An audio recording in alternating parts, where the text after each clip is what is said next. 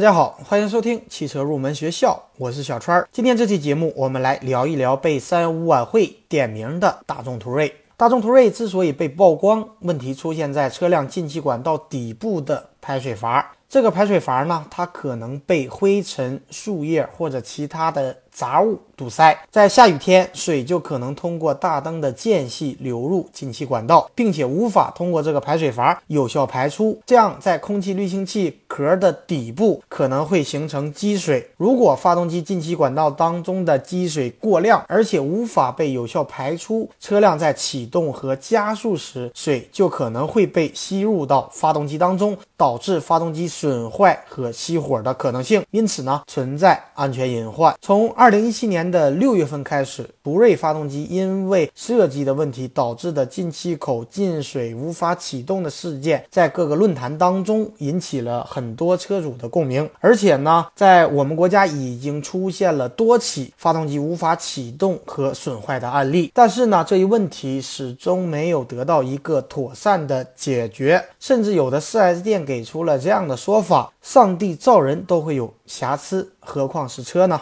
为此呢，大众途锐成为了今年三幺五晚会的头条。针对上述的缺陷，大众汽车公司已经向国家的相关部门备案了召回计划。那么，该计划将于四月三十日起开始正式的实施。召回计划给出的解决方案是移除进气管路当中不必要的排水阀，并且在进气口处安装导流板。避免过量的水进入进气管路当中，以此呢来消除缺陷。对于库存车辆，也将消除缺陷以后再进行销售。对于这样的解决方案，不少消费者并不满意。他们认为这样的解决方案，同时也会降低途锐车的涉水深度。很多车主认为，我们不敢再去越野，我们也不能再去涉水，等于我们买这台车的意义也就不复存在了。那么，对于大众这样的解决方案，不知道大家如何来看待？好的，以上呢就是本期节目的全部内容。如果您有汽车方面的问题，或者您和我一样热爱汽车，可以添加我的个人微信：三三五三五二七八六九。我们下期节目。再见。